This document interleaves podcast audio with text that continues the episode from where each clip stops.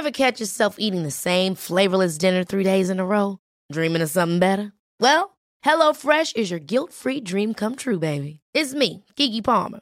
Let's wake up those taste buds with hot, juicy pecan-crusted chicken or garlic butter shrimp scampi. Mm. Hello Fresh. Stop dreaming of all the delicious possibilities and dig in at HelloFresh.com. Let's get this dinner party started.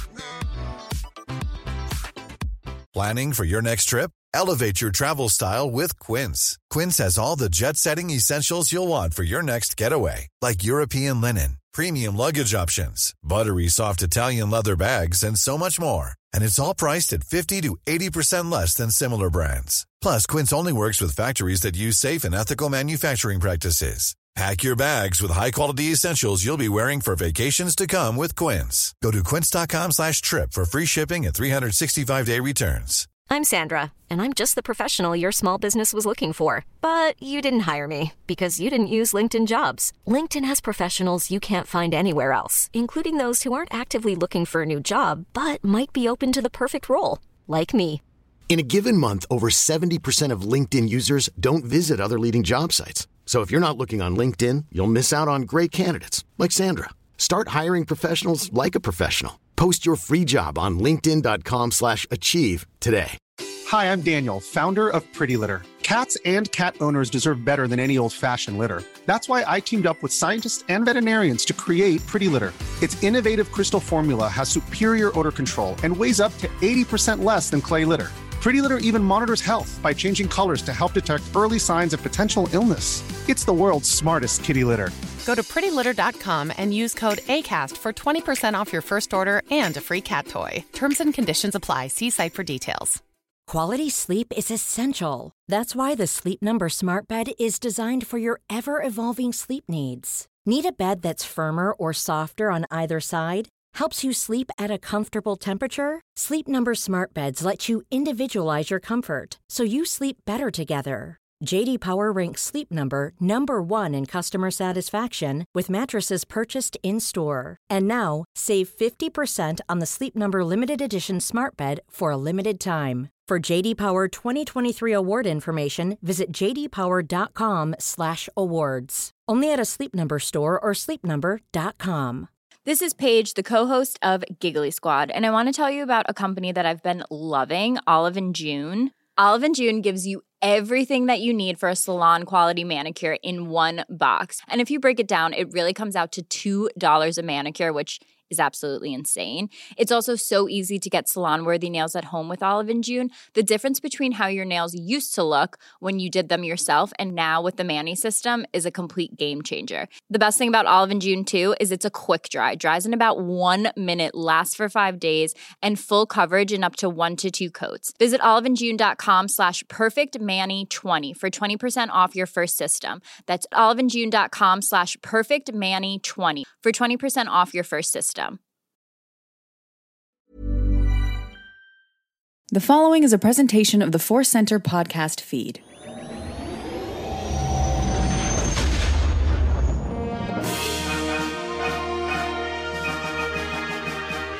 From the center of the galaxy, this is the Force Center podcast feed, and this particular episode of the Force Center podcast feed is the Clone Wars Report. I am Joseph Scrimshaw, and the person making the impressive exotic space whammy bar noises with their mouth is Ken Napzok. This is kind of a rock and roll episode, so that makes sense for me. You know? Yeah, this episode is, uh, this arc rather, is all about Boba Fett, and then I would say Kevin Kiner. It is. Yeah. There's a ton of great music and just a great variety of music in this arc. Totally is. And, and you know, I, I think with Kiner and, and the Clone Wars and Rebels, I think it's just one of those things that's uh you know, not unsimilar to Williams. It's it's so great it's there and and, and as great as it is, you kind of almost forget. It's lo- I love it when it's highlighted every. Yeah, yeah. And this episode, these this arc really does uh, underline it and highlight it a few times, which is absolutely great. There's some themes, some Mm. uh, musical themes, as well as themes, which we will get to as we discuss this arc. Uh, the arc that we're calling Boba Fett's revenge, or at least uh, attempted revenge, because there are a lot of revenges attempted. The episodes in this arc are uh, season two, episode 20, The Death Trap, written by Doug Petrie, directed by Steward Lee. Season two, episode 21, R2 Come Home, written by Yon Mahoney, directed by Giancarlo Volpe. Uh, season two, episode 22, Lethal Trackdown, written by Dave Filoni and Drew Z. Greenberg, directed by Dave Filoni. Great to see some. Uh, obviously, Filoni is always involved, but to Yeah. see the writing credit, the director credit, and mm, what a great arc! What great titles! Two titles that sound like uh, absolute, just hard metal songs: "The Death Trap" and "Lethal Trackdown," and then "R two Come Home," which sounds like a, a sad uh, Peanuts and Charlie Brown special. Yeah, yeah, that's a great look at it. There's uh, there's been some musical conversations uh, all around these episodes for me and you here, but uh, yeah, R two come home is almost like that's the the lighter song, right? That's like uh, the band's big ballad, the power ballad. It really is like normally, especially to hear Lucas talk about it. The second chapter in a trilogy is the dark episode. Not so much with this trilogy. Uh, the R2 Come Home episode is in some ways uh, the more fun part of the trilogy. Yeah. Uh, well, I wrote up a summary as always, Ken, so we Yeah. can try to keep track of what all is going on in this episode. So I will read that and then we'll dive into all of the great things to discuss in the episodes or arc. I can say arc, damn it. Here we go. Revenge. Young Boba Fett is determined to get justice by murdering Mace Windu, the Jedi who murdered Boba's father, Jango Fett. First, Boba pretends to be a clone cadet and targets Mace with a tripwire explosive, but when that attack misses its target, Boba's guardian, the vicious Aurra Sing, convinces Boba to destroy the entire Jedi cruiser. The ship, called the Endurance, does indeed endure the crash landing. Mace and Anakin Skywalker search the bridge for survivors, but Boba strikes again. He's now planted an explosive in his father's helmet. Boom! Mace and Anakin are trapped in the rubble, but plucky and skilled droid R2D2 manages to escape both bounty hunters and Gundarks and returns to Coruscant to get help. Meanwhile, Aurra takes the command crew of the Endurance hostage. Boba still wants targeted vengeance on Mace, but Aurra now sees the financial value of killing the Jedi and taking his corpse to Dooku for a reward. But Mace is too injured from the second attempt on his life to take the bait on the third. So Jedi Master Plo Koon and Ahsoka Tano track Boba, Aurra, and Bossk to pirate Captain Hondo's hideout on Florrum. Boba is distraught when he realizes his new parental figure, Aurra Sing, doesn't care about him, only her own profit. The Jedi successfully deliver their version of justice. They do this through a combination of precision lightsaber strikes, stern lessons about true honor, and successfully freeing the hostages, defeating Aurra Sing, and arresting Bossk and Boba Fett for now. Bum, bum, bum. Yeah. You know, if I had more uh, time and wasn't as lazy, I'd edit every one of your uh, episode summaries into a supercut. it would be very, very long. Uh, there's always so much going on in these episodes, not just with the themes, but a lot of times with the mechanics. And that's a one of the reasons that I like writing these summaries to just kind of remind us, uh, because sometimes the the big picture motivation of what's moving the whole story is described shortly, and then we move on from it. And then other arcs like this, a lot of the devil is in the details of the actual plot. You know, when you really look at like how many times does Boba try to kill Mace? Exactly how does he do it? Uh, what is uh, whose motivation and when and all those things. Yeah. Uh, so I like doing the summaries, uh, not only for the fun, but for looking at what's going on there. Ken, what is your overall reaction to this arc? Well, yeah, and I'll tell you what. Quick note on your summary here, you, there's two words you use real well, but uh, very specifically, I'm curious about: targeted, which is pretty accurate, and also Mace murdered Jango. Oh, like that look. A little bit of my own uh, thoughts and opinions might have slipped in. I think my summary was biased. I love it. No, let's get into that. Uh, overall, okay, so here it is. Uh, go with me here. Um, this is some big swings of episodes. By that I mean they're, they're swinging for the fences. Baseball, sports, home run. They're going trying to go deep, and I really appreciate appreciate these episodes. I'll say this: all the notes hit. I think they've always hit. Uh, these episodes always kind of stood out with me. This is not a song I listen to often. What I mean by that, all that uh, talk is uh, just as historically over time, not being a huge Boba Fett fan um, I, I, I often don't dig into it. And I was trying to ask myself this time around why. like why why, why I do because I, I, do love these episodes. Uh, uh, we're going to talk about a lot of things I do love in them. Um, and it might be, you know, I'm curious to go back at me, Joe. Like ping pong back in here. There's a little bit of big repeating themes, and they're great themes. Uh, and Boba's going through what other characters have, uh, are going through, or will go through in Star Wars. And uh, so sometimes maybe I'm pers- because because I'm personally less interested in interested in Boba Fett specifically. I, I don't gr- uh, gravitate to this story, um, but but I you know it's almost like I get where he ends. I probably got how for a long time, and I, I never thought too much more about it. Like, uh, yeah, yeah, things went wrong for old Boba. Um, but then again, I, the same could be said for Darth Vader, right? There's never been a surprise. It's just digging into why. And I just, for whatever reason, I like that. But all that said, this is, I don't know, like when I'm in music and people are like, dude, Ken, what's your favorite Rush song? I'm like, whatever you like, because I don't like them, but I re- represent, I understand they represent a, a big man. Um, so I know all that to say, I, I, really like these episodes. I really want to dig into them, and I really appreciate uh, that um, these things I, I, we get to deal with these these themes outside of the Jedi or hero character, mm. uh, or even the Force directly. Force and Jedi are all through these episodes. But you know what I mean? Like it, it, it's uh, it, the, the person we're watching here, much like Vader, but Vader has kind of the fate of the galaxy on, on his shoulders a lot in, in the storytelling, chosen one, all that stuff. Mm-hmm. Boba Fett, and I like digging into it. Uh, and I, I, like that there is a Boba Fett tale. This is I'm calling this a coming of rage story.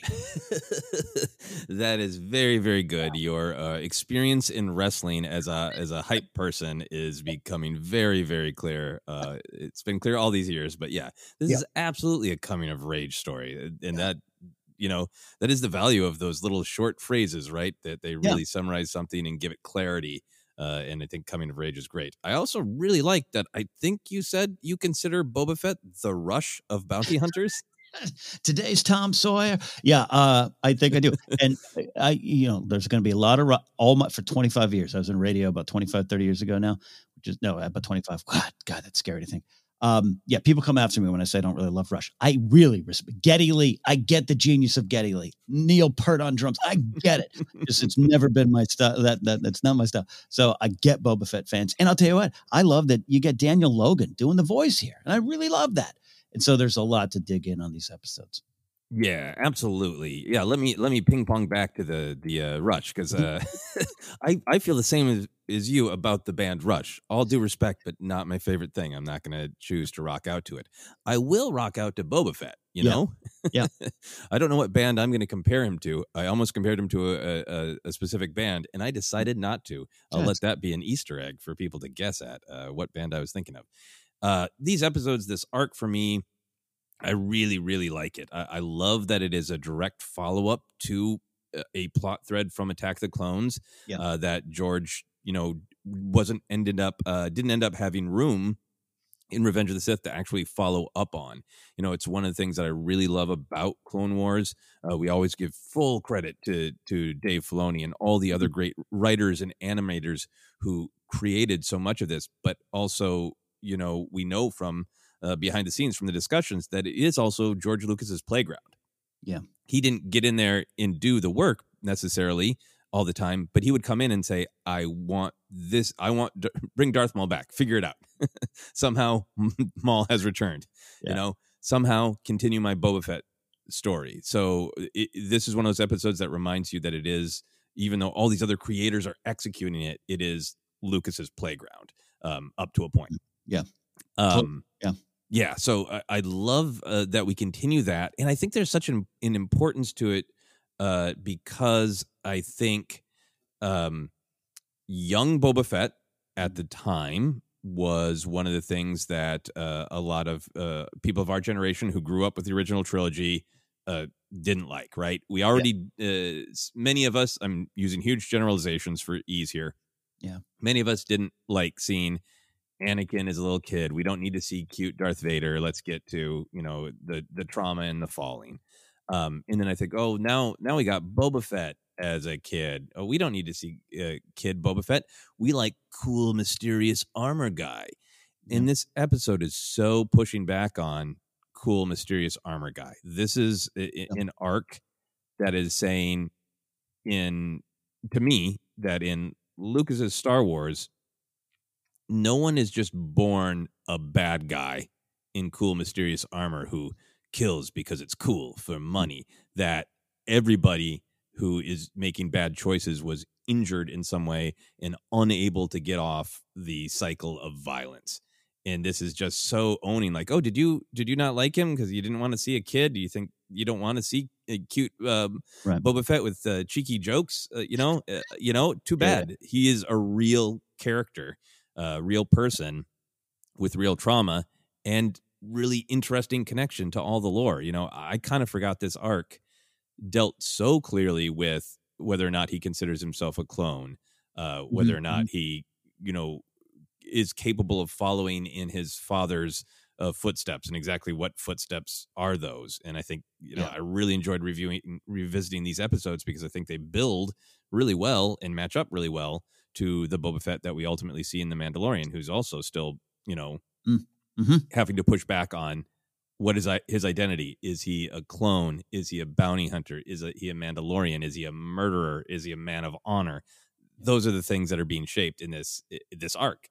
Yeah, I, am way be, I'm way behind you on that. Like like standing behind you with a with a, a shield of armor to f- fight in this war with you. What am I talking about? I don't know. Rush. Uh, no, no, yeah, no. I, I was um, again why we love going back in this uh, here. Um, you know, to hear some of the words, direct words that we heard in Mandalorian, honor specifically comes to mind, and Jango and everything. Like it, it was really interesting, and obviously the connection of, of, of the man in the cowboy hat. I get it, and I see it, and and uh, yeah, I, I, that's this is a great great set of episodes to just kind of put in that Boba Fett emotional canon bucket.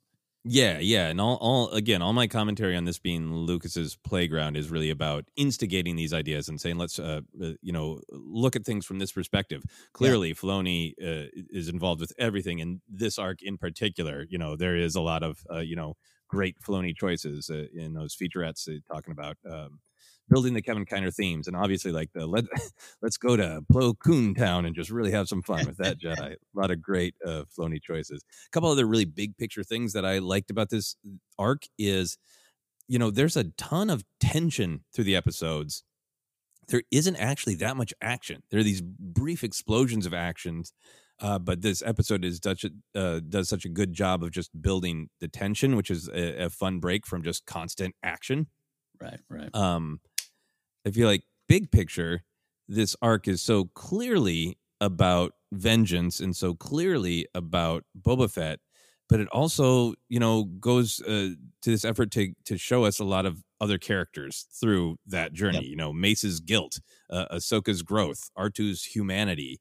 Um, and that I think the reason that I phrased in the summary uh, that Mace murdered uh, Jango's or Boba's father, Jango, Yeah. is it, it, this episode just it, it, it it's uh it's almost like a that's art that's sort of created by negative space. Mm. Mace's feelings about murdering Jango or killing Jango or defending against Jango Yeah. aren't super directly addressed. He's thinking about something when he stares at that helmet, but the fact that all of the events in this episode are swirling or these this arc is swirling around Mace's action Mm. invites us to question it without super directly addressing it itself in the Mm-hmm. episodes. Yeah, no, yeah, yeah, yeah. Uh, I, I'm I'm with you on that there, and, and not to get into the mace of it all quite yet, but also to dive right in. Like, yeah, I, I, I look, I, I would not lose any sleep if I was Mace. I wouldn't lose any sleep for Jango, but you can't ignore this, and this is almost like it's coming back to really just be front and center for him. Like it's in the back of his head. I took some of the moments early on where he's just he's really like, yeah, you know what, I I didn't deal with this uh, myself emotionally, Mace. Like I do, I did what I had, felt I have to do, but I also knew the repercussions, and I got to find the way through all of that. I guess for me, Yeah, and the episodes actually do a great job in in a comic way of kind of highlighting how uh, tight-lipped Mace is. You know, when there, there's a couple of like great pointed moments where somebody says something and is waiting for very opinionated Mace Windu to have a reaction, and he just says, "Hmm." you know, it kind of reminds you that you know uh, Mace uh, is almost like this. Uh, Mm. this uh, sort of paternal figure who uh, everybody's waiting for their opinion, and he often withholds it. And you're like, okay, well, great, okay, okay, then, Yeah. space Jedi dad. Yeah, right. what are we supposed to make of that? Anyway, uh, so there's some of the big picture stuff. Let's get into some of the details. Uh, we always like to discuss the morals of the episodes, the ones that actually flash on the screen. Got three, I think, very different morals. Uh, the first episodes is who my father was matters less than my memory of him. Adversity is a friendship's truest test, and revenge is a confession of pain.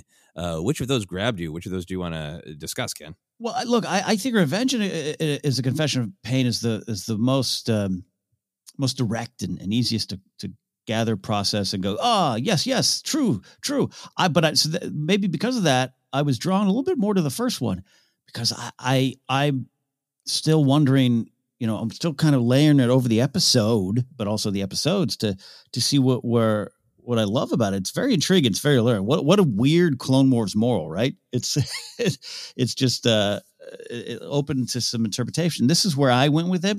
And get that ping pong paddle out. I want I want uh, I want you to let me know here. I'm twirling it in my fingers Twirl. like Neil Peart with a drumstick. This this episode, the, ar- these arcs kind of end with Hondo describing what I would describe as a different point of view of Jango to Boba. Mhm. and maybe it's a maybe it's a view that Boba has and had and saw. Uh, I'm not saying. Yeah, yeah, no. I mean, I, I, I guess I, I'm trying to say I don't want to defend Jango for all of his actions in life, but Jango's an interesting character as time rolls on in Star Wars. Going back to Prime Minister Almec, just f that guy. to what we go a little, little bit later on. Also, what we learn with Bo Katan and and and all the stuff with the armor Mando, where you're kind of like, I don't know, maybe uh, who knows? I, wa- I, want to dive a little bit more into Jango's life more than I uh, Ken thought I would, especially in 2002. I always didn't have a problem with Jango. Um, so uh, hear me out here. It's like i- if Hondo's kind of saying that, Boba maybe he has this feeling. Yeah, I think my father was honorable, but maybe he's choosing a path of revenge and and and and, and because of, of the death of his father, the father, the mur- murder of his father, but it's leading him away from maybe the truth of who Jango is. Does that, if that makes sense? Mhm. wrong form of inspiration. So who my father was, he might be an honorable guy who got involved in some stuff or took a deal, and but my memory of him uh, and, and what he meant to me is is is fueling me down this path of revenge, and and that's become more important to me, and maybe taking me away from who my father was. Would even want this? I now, personally, Ken, me, I think Jango might be like, yeah, go kill him, but I don't know. I want to know. I want to have a cup of coffee with Jango and find out a little bit more. From Anyways, that's where I started this episode, Joseph. That's where I was looking at. Yeah, I was really affected by that first moral because uh, it, it is just structured differently. Most of the morals are a have a you in them, right? Not most of them, but they often have a you. Like they have a this is advice for everyone, or this is a a truth of the galaxy. Um, this one sounds like the the first line of a of a journal, you know, Oh, it's really a, you know an Oscar winning uh, movie based on the nonfiction, uh, you know, bestseller. Uh, Who my father was matters less than my memory of him. It and that, I think it's it's really interesting. The whole arc starts with the mention of a father because I think there is, you know, obviously Boba's going through this, but it's a big part of Anakin's story is not having uh, parental figures. Mace almost filling this role of this kind of a approving or disapproving mentor figure. We got some definitely kind of parental mentorship going on between uh, Plo Koon and Ahsoka. Um, it, so this idea of who my father was matters less than my memory of him is, yeah, i- i- it's really asking you, putting you in Boba Fett's head and asking you which is he acting on? Is he acting on the memory of someone who clearly loved him, you know, raised him as a son, raised him to have, you know, to be strong and independent and lead a good life from the little bit we've seen, uh, versus, you know, what was the truth of who my father was? What didn't I see? What didn't I understand? You know? Yeah. and, and maybe some of this is Boba looked up to his father and saw a guy who just you know took no BS, and if you came at him, uh, you died. And maybe Boba didn't see a part of it that Jango was making choices. You know, did he did he have a a code of honor that he didn't entirely get an opportunity to you know make sure that his son understood of like Mm. when that guy came at me I killed him. When that guy came at me, I tracked him down and killed him. This other person, I wouldn't track down and kill for reasons Yeah. Yeah. that maybe you were too young to understand, Boba. You know? Mm. Yeah. No, that makes sense. I'm there with you on that. Yeah. Uh, so a lot of interesting stuff in these, but that is definitely the the the uh, most unique one. Adversity is a friendship's truest test. I, I mean, to me, that one's great. It, that could just uh, also be uh, once again, don't doubt R two.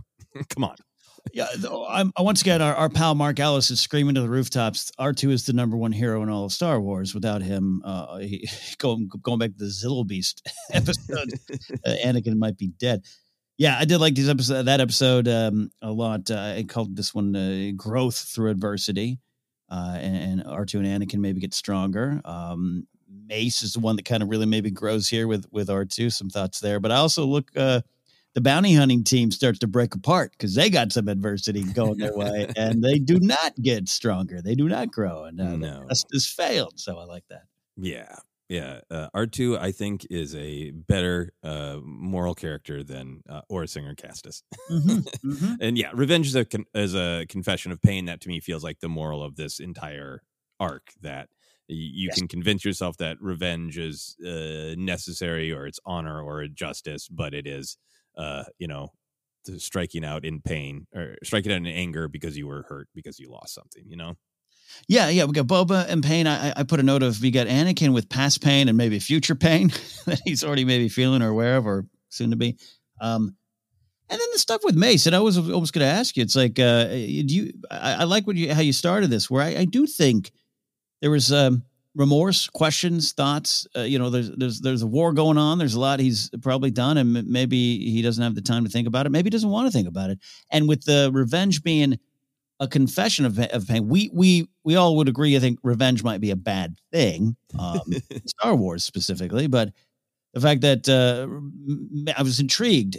Uh, totally curious about your thoughts here, Joseph. It's like if revenge is a confession of pain, and Mace wants nothing of that revenge. D- does he really feel that pain? Has he confessed it in other ways? And, and and where is it on his soul? And you dressed it a little bit up top, but I just that's kind of some maybe some of the stoic nature of Mace there. Yeah, I think uh, my interpretation of Mace is that uh, much like Anakin, and I think there's a lot in this arc that that invites you to compare Mace and Anakin. Yeah. Um, that he is a direct line Jedi. Like he he crosses his legs and he meditates with everybody else, but he is somebody who comes down to look, we can twist ourselves in knots, but you know, someone is hurting someone else, we'll give them a warning. But then I have no problem like being oh, cut off your hand, cut off your head because it has to be done.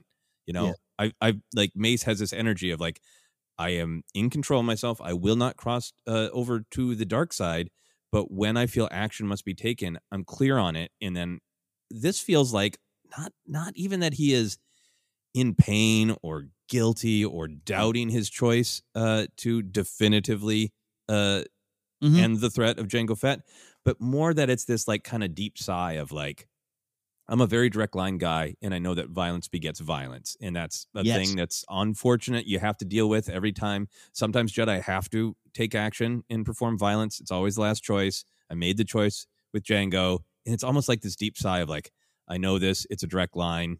Violence begets violence, and here's that violence coming from me, and I got so much else on my plate.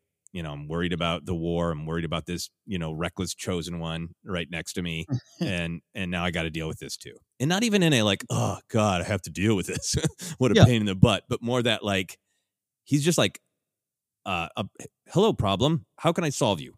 I, I'm I Yeah. shut down my emotions and problem. How can I solve you? And and it's more like to me, I think when he's looking at that helmet, he's just like, ah, right. That's a problem that I'm very familiar with. Violence begets violence. How do I solve it? I think within that, it invites the audience, or at least me, the audience, because I always do, to question, okay, yeah, absolutely. Cut his hand off. You really need to take his head? You Right, couldn't have given him just a massive force push into the wall? Like, Right. you know, I, I think that there, for me, there's really intriguing gray area in Yeah. Mace's choice. Yeah, no. Look, you go back and watch, watch Attack of the Clones when he does it. That that look, that Sam Jackson look, is pretty classic in its own way, and it could be it could be a lot of different things. And some of sometimes I sometimes I watch it and it's just like him going, "Mm-hmm, yeah." What else you got, Dooku? I Uh, feel, I really feel like he's like, I said very clearly that the party is over, and then you didn't leave my house. You're still here. You Uh, are still eating the chips and dip. I told you the party's over. But to tie this, you, you're tied it into the big question. Uh, one of the big questions of of the Clone War in Star Wars, when you're dealing with in story conversation about, you know, should we be doing this? I'm a general. What am I, you know? Um, and then him being motivated by saving lives, uh, jump into action uh, to to save the hostages. Um, but I, but I love love the moment. It's in my favorite line section a little bit later on. But just like when he tells Anakin, or you know, what else should I be doing? like, oh yeah, Skywalker. it's a great moment. So yeah, I think you're right. There there's no clear answers. It's food for thought, and, and it's part of the big uh, philosophical question about the Jedi being in this Clone War. Uh, I love it. Yeah, and I guess maybe to put a more uh, not a, a, positive spin on it or a justice for the Jedi spin. You know, I think Mace is somebody who does have mastery of his emotions, and I and I think he's like, there's nothing I can do. I made that choice. Right. You know, there, there's no point in wrestling about whether or not it was the correct choice. Jango Fett is a it was a threat. Uh, he's gone, and now I have to deal with this new thing. So let's just get on with it and, and deal with it. Which could it could be argued like, great, that's what the Jedi are trying to train themselves to do. You know, take themselves out of the equation and deal with the problem. Yeah. Uh, yeah. No, well, well said. Uh, Mace is. Uh, I have some Mace thoughts a little bit later on too. So excellent. excellent. Well, let's get into we. Not that we haven't got into the big thoughts, but let's get into the big thoughts. Um, can I pitch to you, Ken, what I have kind of felt like the the big main idea was? Yes, please. I really thought that it boiled down to revenge versus justice. Which one is honorable? Uh, mm-hmm. A lot of different shades to that, but the way the whole arc really bounced out that the beginning is a lot about vengeance, very clear statements about the cycle of violence. But then that word justice kept coming up again and again. And in particular, even that second uh, episode, uh, our trustworthy narrator mm-hmm. in the great newsreel frames Boba with the words, a young vigilante who takes the law into his own hands. Right. And if you take that narrator as a sort of a, a, neutral voice who is catching us, the audience, up on the story, that's really important that the narrator invites us to go, okay, is we're not calling him a confused um, murderer bent on violence. Mm-hmm. We're calling him a young vigilante who takes the law into his own hands, which op- invites the question of is Mace deserving of justice? You know, right? Um, so it even frames Boba, even though I think a lot of the rest of the episodes are, are very clear on Boba is is trapped in this yeah uh, in this cycle of violence. He's he's clearly has instincts to have honor, to be focused only on killing Mace, not hurting anybody else, being you know emotionally abused uh, by Aurra Sing. So I, am not saying that. Oh, maybe Boba's right. I'm just saying that the the episodes, uh, in mm-hmm. choosing to use those words, in invite those questions to really compare.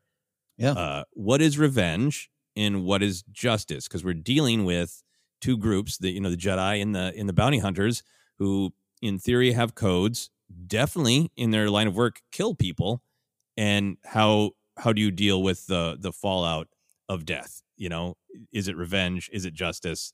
Which is honorable? This is great. Yeah. Um, sometimes, you know, the way you and I compile our notes on our own, this is almost like a poker game that neither one of us win or are trying to win. We're trying to put on a good game and we reveal our cards. And sometimes it's so funny. I think we put down the, the same suite or, or uh, sometimes I put a random Uno card or an old like Desert Storm Topps trading card, and it's weird. But um, here's I, the shoe from Monopoly. Sometimes yeah, exactly. and we're not playing Monopoly. I got a Jack. Um, so I, I wrote down. I said, "What guides your heart? Revenge, mm. Justice, peace, determination, helping others, honor, and then this idea of honor among thieves and Jedi. Great Hondo stuff in this episode. We'll, we'll talk about level uh, later. And I think I have I have a lot of other things that popped up, but that was kind of the last one I, I, I wrote because there, yeah, especially Plo, Plo Koon saying "We are justice." this is a great moment, but yeah, that comes up a lot, and and and uh, getting revenge or getting justice, and and, and where is that line? Yeah, yeah, absolutely. Um, I, I again, totally agree with that. Yeah, what guides you there? You know, what what which one's guiding you? Yeah, yeah, absolutely. I, the, one of the lines that I felt really centered this thought too is just right away at the beginning in that first episode, uh, when the clone cadet trainer, whose name is Sergeant Crasher, yes, on the ship that crashes, uh, says, to the clone cadets. You have the best training in the galaxy, but no one can train you for the moment you look death in the eyes. What you do then in the soldier you become, that is up to you. And I think it has that great double meaning of you're clone cadets and mm-hmm. you've been practicing in our video game levels on Yeah. Kamino, but when it's actual violence, you know, how are you going to respond? But for Boba, you know, he's saying mm-hmm. that, you know, he's looking at Boba when he says that, and we, the audience, get to know that from Boba's perspective, that is mm. more how do you respond to death? How do you respond to violence? Do you, you know, propagate more of it? I love that you brought in that stuff. That's so great. I, I I had a smaller note about Crasher. The ep- the episodes, the three episodes start with him saying there's there's no guarantees in war, which we all could then equate to life. And Boba feels his revenge is guaranteed, right? It's this thing he, he's got to get, and and he has to constantly deal with not getting it all through these episodes to the very end.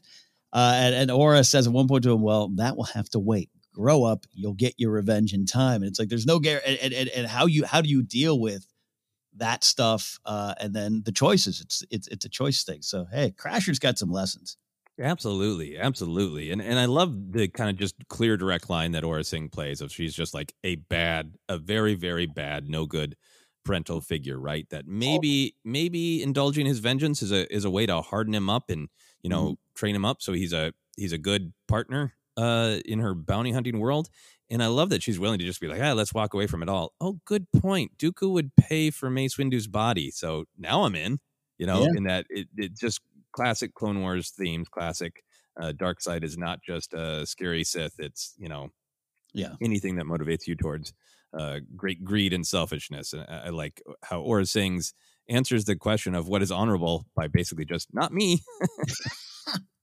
uh, i don't know what you're talking about yeah Yeah. Mhm. Yeah. Um, a couple other great moments to me where they those, those you know exact lines are used of uh, of justice and revenge. Uh, you know, Anakin agitates uh, that that Mace should go after the boy for justice. So you got Anakin's perspective of like, well, you know, yeah, he was trying to kill you, but he took down this whole ship and he killed a bunch of people. And you know, it- it draws this line between Anakin and Boba where like they can't let things go. And Anakin's pitching it as justice, but you know it's coming from that place of like, I can't just walk away from that. You know, somebody's got to answer for that. Um, yeah in Mace responds that he wants to break the cycle and doesn't want revenge uh, Mm. like the child does. So they're really bringing the revenge and justice together. Um, and then in that, uh, you know, that idea that Boba sees killing Mace as justice is obviously Boba is is making choices where other people are are dying. He doesn't want to kill the clone cadets. He is doesn't want to kill Commander Ponds. You know, he, he clearly does have some morality and, and some honor. Uh, but it, it does to me invite this question of like, if Boba truly felt that the killing of my father was not just, who could he bring it up to? You know, Mm. that you know maybe he could bring it up to the Republic and a, and a Jedi could stand trial. Obviously, we saw that with Ahsoka. We know that they actually can, but I think Boba probably feels like, yeah, no, nobody is gonna nobody is gonna listen to me. You know, Yeah. So that's that's an interesting point to me with this that you can see how Boba would be twisted, manipulated, tempted, whatever your uh, judgmental word is that Yeah. makes sense for your interpretation. You can see how he would come to see it as justice if he just got Mace and nobody else. Yeah, and that, and that comes up time and time again. I love. There's one of the uh, cadets. uh, I forget which one there. Uh, the kind of the lead of the cadets in that in that escape pod of saying regarding Boba, if he is like us, he'll realize he's wrong. So these, um, you know, but to realize that again, it's a choice. It's a choice. A choice. And there, and, and I, and this isn't uh, my thoughts. I, you know, we always check out some of the uh, supplemental information. Kristin Baver uh, did those. Uh, she's the one who wrote the things a couple years ago on the big rewatch. So we always read them, and she just got a great point. I wanted to read, read about Mace. You talk about Mace and choices, and you brought up the Anakin stuff, Joseph. Just Mace does not give in to hate. Um, it does not give in to Boba's anger, and she points out. Mace also doesn't make Boba see things his way. He sees Bo- Boba for what he is, a child lost and angry. And that's how kind of how Mace is dealing with all this. And so I, I me think about, it, especially when you brought up Anakin going, uh, you know, look what he did.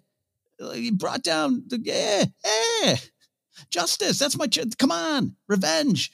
And and and I love what's driving Boba and what's driving Anakin is so much different than than Mace as, as it should be as a seasoned Jedi.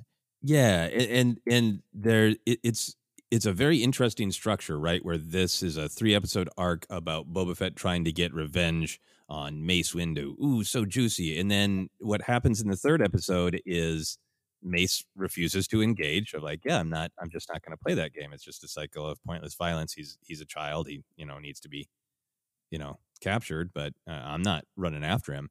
When other people are threatened in his name, Mace is then willing to go, and I think that's so great because it's that's Mace taking responsibility, right? Mm-hmm. That to me is a, a kind of a justice for the Jedi, justice for Mace uh, way of like, if it's about me, you know, needing to get this kid back for trying to kill me, I'm not going. But if he's threatening other people in my name, then and it's about other people, then I'll, you know, take responsibility for my actions and go. You Yeah. know, so I like that idea that it could have been Mace, and then I just love the twist that you know, no, they're too injured, so it's uh it's Plo Koon and Ahsoka who are finishing this arc. Um, Mhm. and and Plo Koon finished it so well. I love that line of "We are justice." So good. uh, delivered well. This is a Plo Koon shining uh, arc, Mm. uh, but Plo Koon really, to me, backs that up. Of he's really trying to teach Ahsoka to not run after everything, Mhm. focus on the mission of helping people, saving people, be quiet, listen, and then you in Plo Koon's actions himself. He doesn't kill anybody. He is really trying to bring people to justice, you know? Mm-hmm. and, and we even see, I think, uh, kind of at the end there, of Ahsoka is listening to Plo Koon for a lot of it, but at the end, she accomplishes her mission. She, you know, rescues um, the hostages, but she literally can't let it go, and she's jumping up to still try to take down Aurra Sing because she wants to. She wants to. Yeah, I think one of the yeah, one of the big themes for me is uh, you, you've been touching upon it here is how our mentors guide us. It's it's really a large part of this that Star Wars perspective too, and uh, the influence of Aurra and when she leaves him. I think there's some great little moment where he just that quiet little moment of Boba, just like she she left me. She, Oh yeah, it's so heartbreaking, and, Yeah. and uh, uh, it's and it's so relatable. Like again, to go like, yeah, I know, you know, for for people who grew up with the uh, original trilogy and some of the you know bounty hunter books I read from Legends, you know, Mhm. Boba Fett was a merciless badass, you know, but this is really humanizing him. He's you know a child who's experienced trauma, and I love that moment where he says, "Why should I help anybody? I've got no one," you know. Uh, Yeah. you know, it's relatable, it's understandable, and then you know Hondo, you know, being the surprising uh, figure of, uh, I guess, surprising in, in that we didn't know about his relationship with Han, with uh, Jango. You know, Yeah, this is one of the more honorable moments we've seen from Hondo, and it is delivered, I think, with absolute like care and kindness. But it's also mixed with Hondo knowing like. I'm not. I get no benefit out of a Jedi fight, so I'm not bringing this to my doorstep. Yeah. you know, I'm going to help him out. You know, smart. and that moment where he just you know kind of says it is the honorable thing to do. It's what your father would have wanted uh, of Mm. of Boba helping the hostages be saved.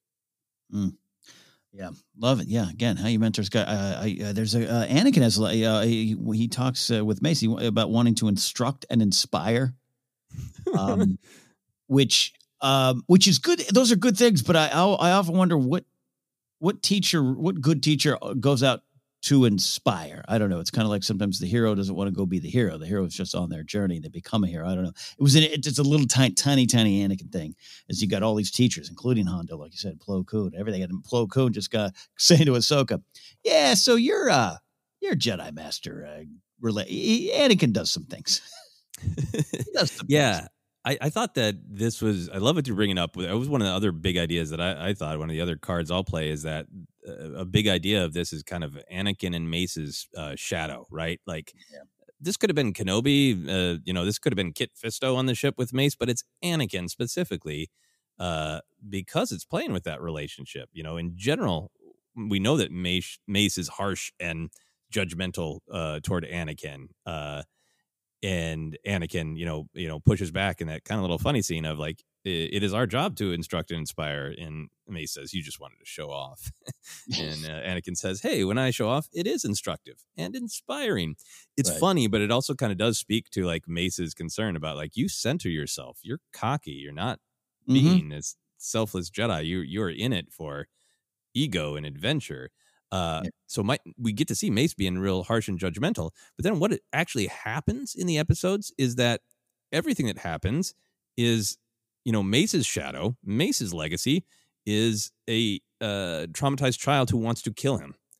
Yeah, and yeah. then Anakin's legacy is his great compassion and trust for R2, who saves them both, which Mace doubts. And then in the next episode, Ahsoka, who uh, has maybe learned some bad habits from Anakin, uh, but it's capable of overcoming them. You know, so uh, we get we get this great episode where Mace is kind of looking down on Anakin, uh, but all of the other characters connected to Anakin and Anakin's compassion are the ones who actually do the good work that resolves the problems.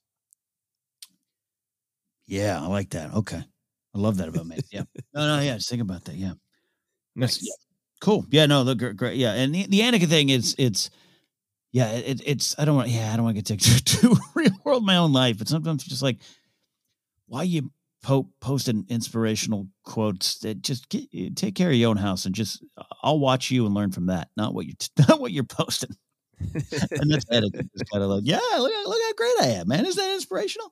Uh, and I love Anakin. I mean, clearly, I love Anakin's story. I said up top, I love the fall of Anakin and turn into Vader. It's so intriguing to me, and I want more content, and I want it. Um, so, anyways, it, it- yeah, you got me thinking. Yeah, yeah. There's a lot of great stuff, Anakin stuff in here. Uh, like I said, I think sometimes we we learn even more about Anakin when he is not the main character, when he's his actions and his attitude are just spiraling out. Uh, any other thoughts about uh, big picture ideas before we move on to uh, how they affect larger Star Wars? Oh no, go ahead. Next round of cards. Yeah, so the next round of cards, we love talking about how the the specific themes or ideas of an episode or an arc reflect the larger story or perspective of Star Wars. So, what did you have there? I'll tell you what. I, I, I of, of of all the things, I, I boiled it down to this one quote, and I'm tying it all of it. You revenge and and and justice and and all these kind of things. And again, what what guides you? I said, what guides your heart to myself, and and and asked that question. Um, there's a moment where they feel uh, that Mace is dead, or they at least they're really hoping Mace is dead. And, and Aurra Sing says says this line: uh, "Mace is dead. Are you happy now?" I- In that moment, they don't know any other information other than that's probably true. And to me, that's a big question. And it's one of those things that George is kind of always asking in that famous George speech and unlimited power and the greed and the thirst for more. And how are you, are you ever going to be happy? And there's a lot in this episode of Boba, uh, uh, uh, Boba Fett. You, you can make a fun, uh, you know, Princess Bride reference of, uh, you know, now that you killed the six finger man, you know, what are you going to do with your life? Like, I don't know. You know, I never thought, like, what, what happens when you get to the end of that revenge trail? Who are you? And, and what was that for? And are you happy now? That's a big question from Aurra Sing. And we know there's so much more plot in these episodes to go on. But in that moment, if Mace was dead, would that have quenched the thirst in Boba's heart? And I don't think so. Uh, I I think he would have been empty. I love that you really grabbed that line because I think yeah that that is the big picture story of uh of revenge of the dark side in uh Star Wars. And it I love that it is coming from Aurra Sing who I don't think is meaning it with any sort of uh philosophical weight. I, she's saying it like you know she had to go on a side trip. She's like you told me you were hungry and I gave you some lunchables. Are you happy now? Like that's the way it's coming off from Aurra Sing like just crappiest parent Yeah. ever but we the audience get to receive it as kind of this automatic answer of like no of course not we we know that wouldn't satisfy him you know Yeah. Yeah. uh, revenge doesn't satisfy maybe justice would maybe if he got to Maybe. put it up in front of you know a court and say here's here's the conflict that was going on here's the choice that mace made you know would justice have you know fulfilled him more uh, but i think that there is that big picture of uh that this cycle of of violence this cycle of loss right um that that is a, a real uh, consistent theme in Star Wars. I think in this particular episode, uh, I think it's really powerful that it's it's the button of the episode Mm. of uh, Boba saying, "I see now I've done terrible things, but you started it when you murdered my father. I'll never forgive you." And Right. Mace just says, "Well, you're going to have to," you know Yeah. it really is about this argument really that that we get to see the sith make a lot of well no vengeance is natural you know? Well anakin dooku cut your arm off. It's perfectly natural that you would want to cut his head off you know? Uh that the the forces of darkness are always encouraging ever increasing uh violence and you know the victories are when somebody can stop the cycle often like luke throwing down his saber and i thought that that was a great sort of a mini version of that I love it. Love it. I love. I love when all things tie back to Luke throwing down that lightsaber. I really do.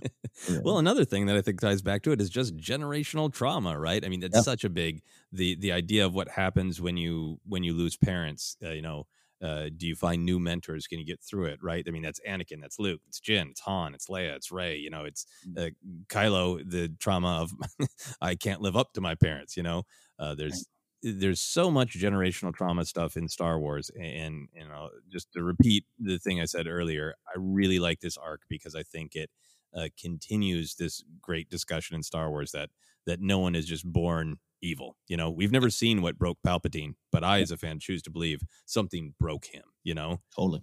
uh, and and, th- and this is a story where we got to see well if, if Boba Fett is violent, if his code of honor involves lots of you know murder, uh, you know that happened for a reason. Yeah, I, I want the uh, Once Upon a Time in Coruscant, the Sheev Palpatine story to really and give us that answer. Yeah, yeah, absolutely. That would be great. Uh, yes, uh, some bad days on Naboo. Mm. Um, the the final thing for me is I often like to pay attention to just kind of what the state of the war is, how that story is told in the Clone Wars, and last several episodes of the second season here have uh, really emphasized that uh, they gain ground, they lose ground, that the Separatists, that the Sith really have them trapped in not being able to move forward with the war. Mm. And the only little bit in here I really loved when R2 just burst into uh, the meeting room and Plo Koon is talking about reinforcing the Hydian Way against Grievous's forces. And it was like R2 just ran into a, like a different four episode Clone Wars arc, you know? Totally. Yeah, yeah. just interrupted, you know, this other uh this other adventure that's happening. But it, it reminds us that the war is always going on in the background and they're still messing around with trying to protect the Hydian Way. Yeah, yeah, yeah. Which is uh, what a great Legends reference that uh, we can all get excited about. Yeah, I love that. I love more of that scene, of course, but yeah, I love that. Love that. Yeah. And I'm that. pretty sure there was in episode one, and or episode one, season one, there's some Hydian arc stuff. So it is yet so, another yeah. moment where like, hey, remember that battle we already had? We're still having it. Still going. Still going. Any other thoughts before we take a quick break? Uh, I did stuff with Ahsoka. There's some great Ahsoka stuff here. Now I'll say some of the uh, some of the beats might repeat a little bit, especially because the way the Clone Wars obviously is put together. We're doing the chronological rewatch. I think there's some great stuff in the Tera Sinube stuff that um, are, flow into this nicely. Is what I'll say. Uh, and so I love that she's guided to use her sense of subtlety. Is is the big phrase, the catchword here. Uh, um, uh, but I love she's got to use her senses and her patience and her knowledge for defense. And it's building on these big previous lessons for her, which are really for all of us as we follow her story log. So I, I, I definitely think that reflects the larger Star Wars perspective. Absolutely. And, and I love that Plo Koon and, and it would appear almost all the Jedi know of like, yeah, Anakin is passing on all of these great uh, skills to Ahsoka, but he's also really passing on, you know, Russian lightsaber swinging. we all need to keep an eye on that, you Yeah. know? Yeah. Uh, great stuff. So we're going to take a quick break, and then we're going to talk about some of our favorite action moments, comedy moments, uh, big canon connections, and all that great stuff in just.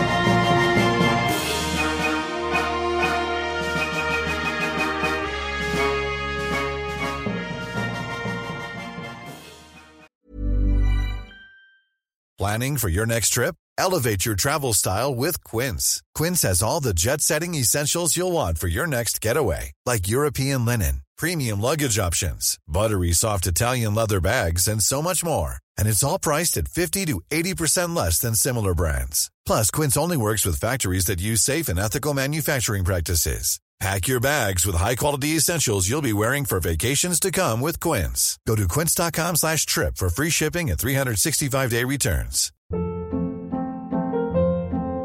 Hold up. What was that? Boring. No flavor. That was as bad as those leftovers you ate all week. Keke Palmer here, and it's time to say hello to something fresh and guilt-free. Hello Fresh. Jazz up dinner with pecan-crusted chicken or garlic butter shrimp scampi. Now that's music to my mouth. Hello Fresh. Let's get this dinner party started. Discover all the delicious possibilities at hellofresh.com.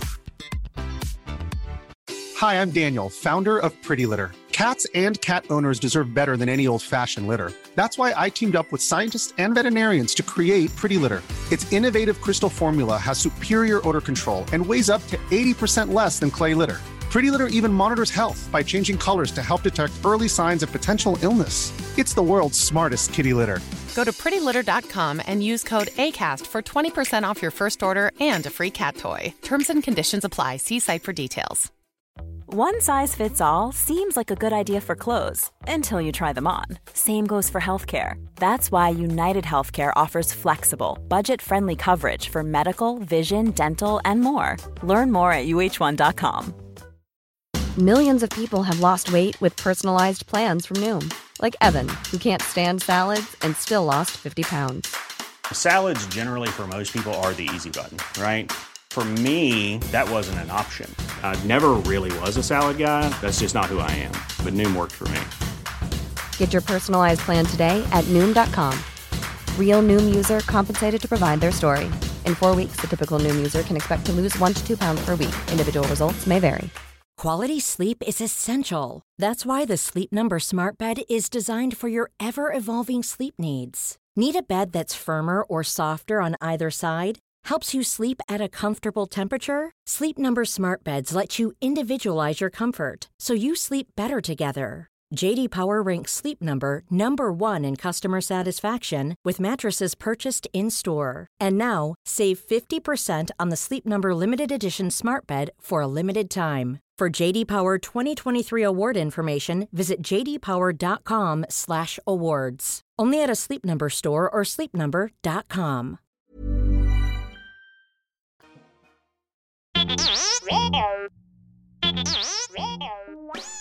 Hey, Force Center friends, make sure you're keeping up to date on all the great content from Jennifer Landa. Whether it's YouTube, Instagram, or TikTok, you whippersnappers, Force Center's own Jennifer Landa continues to bring you fun, informative, and insightful laughs and moments. Also, Jennifer brings her experience and perspective as a Star Wars loving mother to her DIY projects, blogs, and more. So be sure to head on over to jenilanda.com. That's J E N I L A N D A.com for articles like how to make your own Darth Maul sneakers or 10 unique Star Wars baby gift ideas. Follow Jen on Twitter and Instagram at Jennifer Landa and on TikTok as Jennifer Landa 1138.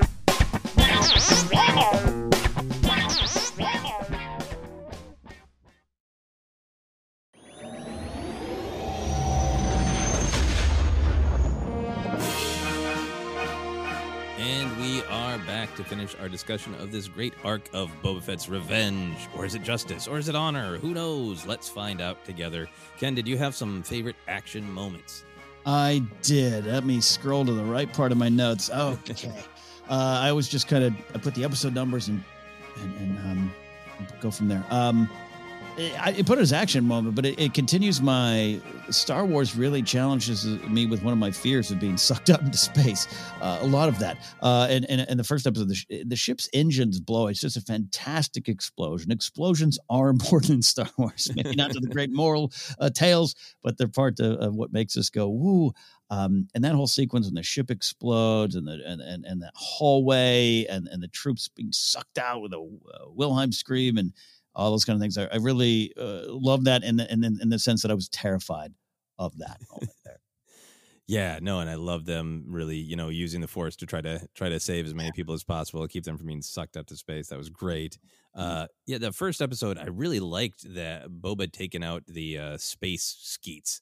Um, Oh, that, yeah, just the the the storytelling of it of just that little reinforcement of the clones are being trained really well, the clone cadets, uh, but they're not they don't have real world experience yet, and Boba does, Mm. and that the way that action reinforced that, but the way it was cut too, of just like those close ups of his angry little face and just boom, boom, boom, boom, everything exploding. I really like that. There's a great cutaway, two cutaway. There's one of the they push in on that clone who's like, "What?"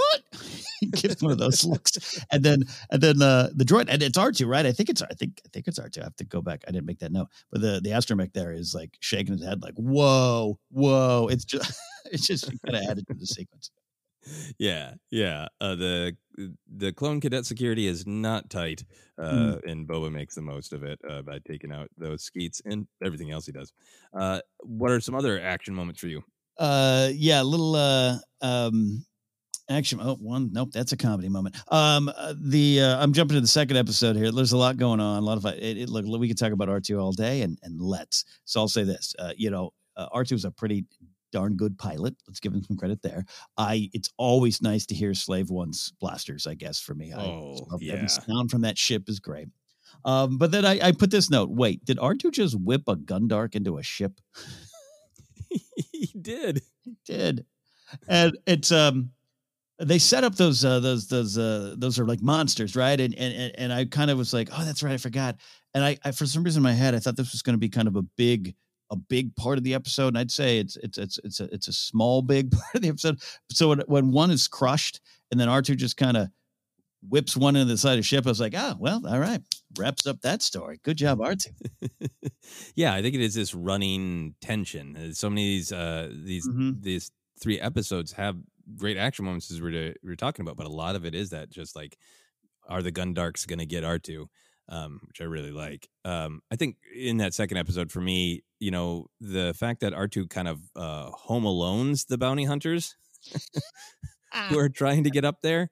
Um, and at one point it- with the captions on, is R2 is picking up a bunch of boxes to throw down uh, the Mhm. shaft at the bounty hunters. Uh, the caption is humming happily.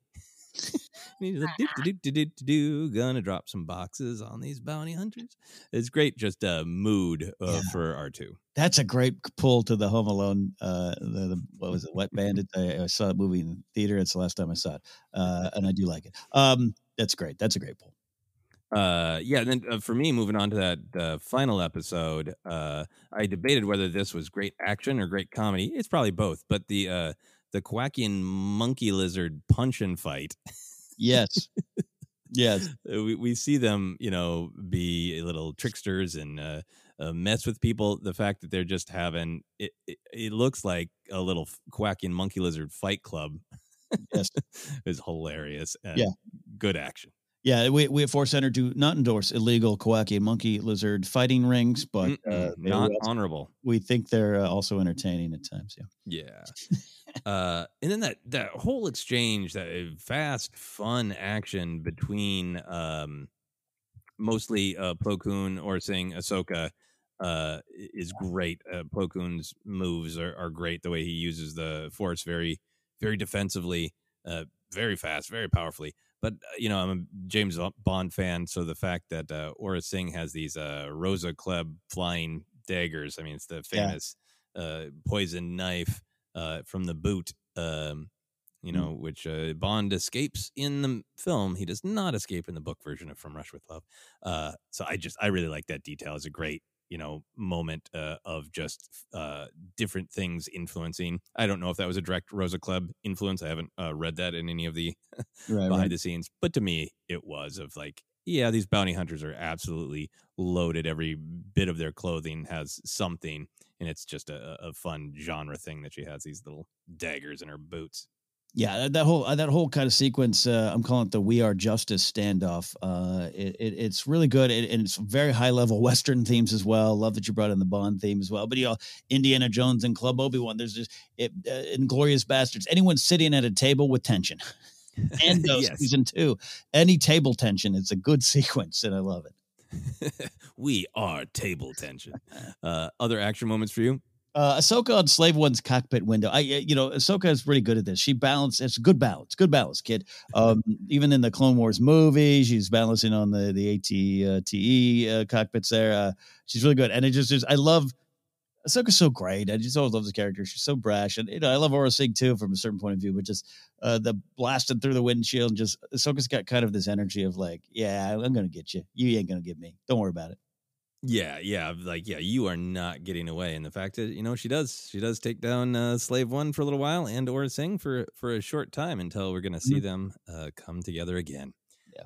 Uh, all right, let's move on then to moments of comedy, whimsy, weirdness. Uh, what do you got here? I start well. I love uh, in uh, the first episode, Admiral uh, Killian. Uh, love, love the voice, great voice there. I, I love uh, when he, when he uh, when he looks when he's giving the big spiel and everything, and then you know, ah, you you cadets, you didn't get it. And he just he says to Boba, "I know that look." That's I did more Zev than Scottish. I know. Um, I just love that. I love that from just we all we all have given that look. We've all seen that look. Uh, you know, I've been in many briefing rooms staring out of employees, just going, "Yeah, I know you don't like me. I know you don't like me." And I love this. I, I thought it was great. Yeah, I I thought Killian in general was a really fun character. Where you know, there's a lot of this in the Clone Wars that we've talked about, where you know, uh, not as many you know subtitled alien languages and more alien languages talking in various you know uh, known accents. Yeah. But Killian almost felt more like Scotty from Star Trek. Of like that, that's not a Scottish accent. He's he's space Scottish somehow. You know, Space Scottish. Yes. that the quote in particular: "Endurance is a fat and easy target. I won't have it." Yeah. like that Uh, was almost straight up Scotty. Love it. And shout out to Julian Holloway, the British actor who gave him that voice. Uh, great stuff. Yeah, absolutely great. Uh, other comedy moments for you? Um, I uh, love uh, um, comedy, whimsy, weirdness. I, I just, I got to say, I just when Aurra Sing is revealed, and you, you, you know, you know it's coming, but her in the silhouette, the smoke, and Bossk there, it is that's just a great Star Wars shot. It's poster worthy. You know, I don't want to go around, uh, you know, being inspired by all the bad characters in the galaxy there, but as Star Wars fans, you know, you know, every once in a while you're like, ah, that's cool. I just thought it was a really good shot, and also it's weird for me just in that it's like, is Aurra just aware of the moment? She or, Aurra knows her aura. Like, hi, yeah. Um, I don't want to say this directly to like, uh, like, um, uh, uh, you know, anything other superhero character or something, but it's it's like she's gonna say hi, hi, hi, Puddin. It's like she, it's just it's a really uh, good moment. I liked it. It's a poster worthy moment for me. She knows she has presence, you know, and she knows that is a, a part of her aura. Yeah, Uh, to be, you know, intimidating on on many different levels. Uh, and I think, yeah, that's that's a great moment. Yeah. Um, I love a lot of the crowd reactions in Clone Wars. Uh, when the clones are about to train with Mace and Anakin, and then they can't. and well, they're going to, and at first they're like, "No way!" And one out, one says, "Oh my god!" so for anyone who is concerned uh, about uh, Godspeed Rebels, Yeah. a, a clone cadet straight up says, "Oh my god!" at seeing Anakin Skywalker and Mace Windu, and then at one point one of them says, "Anakin Skywalker, I heard he's the strongest Jedi." Yeah. yes. Yes. Love that. Love that one. Um, uh, Castas. It was great to revisit Castas and see that he because I scrolled past him in the databank, particularly when we are doing uh, our old show Databank Brawl, uh, when we could record in person. Yeah. Um, and sometimes like, okay, what?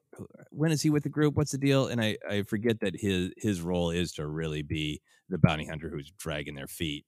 And I I like that one just kind of sad sack line where he says, "I'm just saying, I didn't know there'd be all this climbing involved." There's uh so I, yeah, the moment I, I I mislabeled an action, but it's kind of an action. Is when Aurra it's like she first points a blaster at him and Castas there, there's a sigh that's almost like just damn it.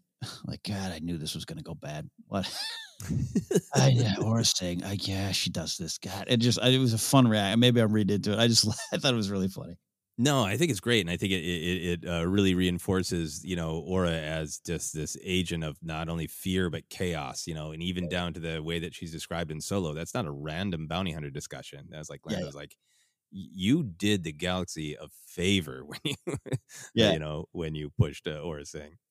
Um, Mm. yeah, I think uh, for me, a couple others. Uh, you know, I love the whole idea of uh, uh, Ahsoka and Plo Koon. You know, going bar to bar. It is very much like the Tera Sinube of this older, wiser Jedi. Plo Koon obviously has a, a, a you know connection to little Soka, as he says, uh, and taking her to this underworld.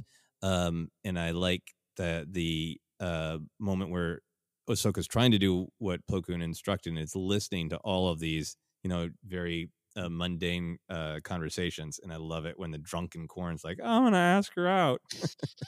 It's like if you if you told me, would would you want a little bit of Simpsons style Yeah. humor in, in your Star Wars? I'd be like, meh. But then then it comes, and I like it. Yeah.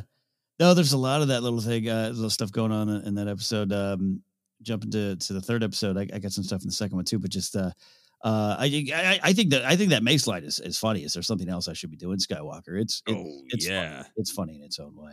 Oh, he's, not- he's totally baiting him. Of like, do you, Yeah. do you do you want to tell me revenge is good, Anakin? Yeah. Is that, is that is that what we're doing here? yeah, it's got it. There's some uh, swagger that Uh, I'm not so sure. I, I really wanted to see the d- uh, dead uh, clone. Uh, what's his name? Ponds jettisoned into the space. Oh yeah, yeah, that's pretty brutal. it was. Uh, I get it. You know, hey, logistically, we don't know. Here's what they did with him, but oh, again, Ken has some fears. Um, uh, I love. Uh, I love uh, Hondo. There's a lot to talk about. I think with Hondo overall. Um, I, I love the reveal of him and Aurra Sing. Uh, I, I think it was great. I think it was headed well. It's funny, but I, he's it's it's such it's it's a Hondo line, but it's not a Star Wars line to me. And I but it still works for me. Just he looks at a Boba and says, "Not mine." I take it. what? Yeah, I, I love that it is it is such a an adult line for Clone Wars, and, and Clone Wars I don't think is for kids. I think it's for all ages. Yeah, yeah, yeah. and it deals with some difficult things, and there's some violence, and there's definitely some sexuality, and uh, and that one is a is a funny line, especially when like, okay, um, I, I have no judgment or you know concern really, but how do genetics work in Star Wars? yeah, it's just between oh. Aurra and Hondo, you know, yeah. Yeah, I love that. I love that. Look, yeah, uh, Aurra, I, I come to Star Wars from the perspective of, of a straight middle aged ma- male. I would have tried to date Aurra in my 20s. She would have broken my heart with glee in her own heart. And uh, so I, the whole sequence with with them is really, I, I, I, just really thought it was funny and add some stuff to their story. Um, and that's in that, yes. in, uh, yeah, now, yeah. Can I ask you a question about that? Yeah, yeah, yeah. Would you have approached uh, somebody like Aurra Sing and said, you know, this, this will all calm down when we're together? Yes, yeah, yeah, yeah. Um, I always go. Uh, my my romantic aesthetic in my twenties uh, into my early thirties was uh, I always go to the movie Magnolia, and John C. Reilly plays the um, kind of good natured, uh, bumbling police officer that loses his gun and falls for the cocaine um, addict recovering uh, heart of, trying to have a heart of gold but doesn't want to. Laura Walters character that was most of it where no judgment on each person but just like maybe this doesn't work or maybe this is destructive and maybe we're not ready for it. I would have been all about Aurra Sing from afar. We would have i would have maybe gotten an audience with her. Maybe she would have taken interest. She would absolutely destroy my heart and it would have been all on my end. Yeah, fair enough. Fair enough. Uh, Star Wars can invoke many real life memories, can it? Yeah. Well, that's uh, what I, yeah. So that's what I love when Hondo's like, uh, you know, he's talking kind of talking about you know in criminal organizations. I think it's not so much dating, but there could be some double meaning or just him just like to Castas like you're not the first guy to kind of collapse under her leadership. Yeah, I, I do just like the the portrait of the character that not only is she violent uh and you know cruel as we see she yeah. is to Boba, but this idea that she's sort of like there's no fight that she won't take. Like given the option, she always takes the most uh aggressive and yeah. violent option. You know, and even somebody like Hondo, which we've seen, like Hondo's going to be real violent, but in that you know bounty hunter episode where they're uh, protecting, where the Jedi and the bounty hunters are protecting the farm, you know, there's Hondo's got that moment where like this is no longer profitable. you know, he's a guy who cuts his losses as we yeah. see in this episode. So you can see yeah. that he would almost be like, "Oh wow, yeah, no, I like excitement, I like adventure, I like danger. Whoa, no, no, this is too much." Yeah, yeah, yeah. uh, also, sorry, in that uh, bartender in that third episode, right before the whole uh, mess happens with the the table of tension. Hey, no one is shooting up my place today. Yeah, yeah, that bartender is great. Uh, I think for me, that last moment of uh, comedy whimsy is Ahsoka's line of "This is the fifth scum bucket drinking hole we've been to." Ah. very much like Anakin mm-hmm. and a little bit of Kenobi. Very, very judgmental. Yeah, yeah. And you know, for ourselves as we record this in this pandemic, uh, I, I would love to be going to a fifth scum bucket drinking hole right now. Yeah, yeah. Yeah. um, final comedy moments for me. It's all R two. Just R two. Uh, you, you talk about the Home Alone stuff. I just he, well, there's one point where I'd be curious about the the subtitles. Um, throw, throws down the metal, it misses, and he basically beats beeps. Damn it. Um, uh, st- when he stumbles into that temple to, uh, and into the briefing room, you mentioned the Plo Koon and talking about hiding away. That when he just like, oh god, god, I made it. help, help, help, help, help. Uh, and fights with the asteroid. I really love that. Uh, and I also love Plo Koon just going, uh, we must go to the lower levels, the underworld. he really underlines underworld, and it's great. It's great. Uh, let's get to some of the canon lore connections to other stories. Um, so here's a good time to talk about that big picture thing we talked about at the top is how this Boba Fett, this young, struggling Boba Fett, tracks with the one that we meet in the Mandalorian mm-hmm. season two. Uh, yeah, talk me through your your thoughts or feelings there. Well, yeah, because it um it's interesting because it really does it clicks in for me with Hondo. We start to see a little bit more of Hondo, and I think that sets up for foundations for know, a little bit more of a likable character, but a meaningful character with with Hondo later on. And I think that flows into him introducing the concept of of honor from that point of view. I, I don't think Boba Fett's ready to hear about honor from Jedi mm-hmm. Republic. But to hear it from Hondo, who knew his father, it, it, it's it's almost a, a, sweet. I'll say it's a sweet, sweeter moment and, and, and a real raw moment. And I think personally, Boba Fett is is you know a ways away from all that sinking in because he also goes on to do some pretty bad things, mm-hmm. comics, books, and, and movies. Um, but this does. I, I wrote this down. It does line up with some of the old man Fett content. It's like he's learned it, he's seen it, He's, his father was disparaged far too long. His father was murdered in his eyes. There's some family honor, and and and then he shows honor to to to Din and Grogu. Mm-hmm. Right? It's very clear. We talked about it. Talked about it. And that's why, even though I'm you know Boba Fett and Rush, not always my favorites, I'm very intrigued about Book of Boba Fett for like who is who is that book about? Who is that guy? Yeah, I do think it ties directly to this stuff.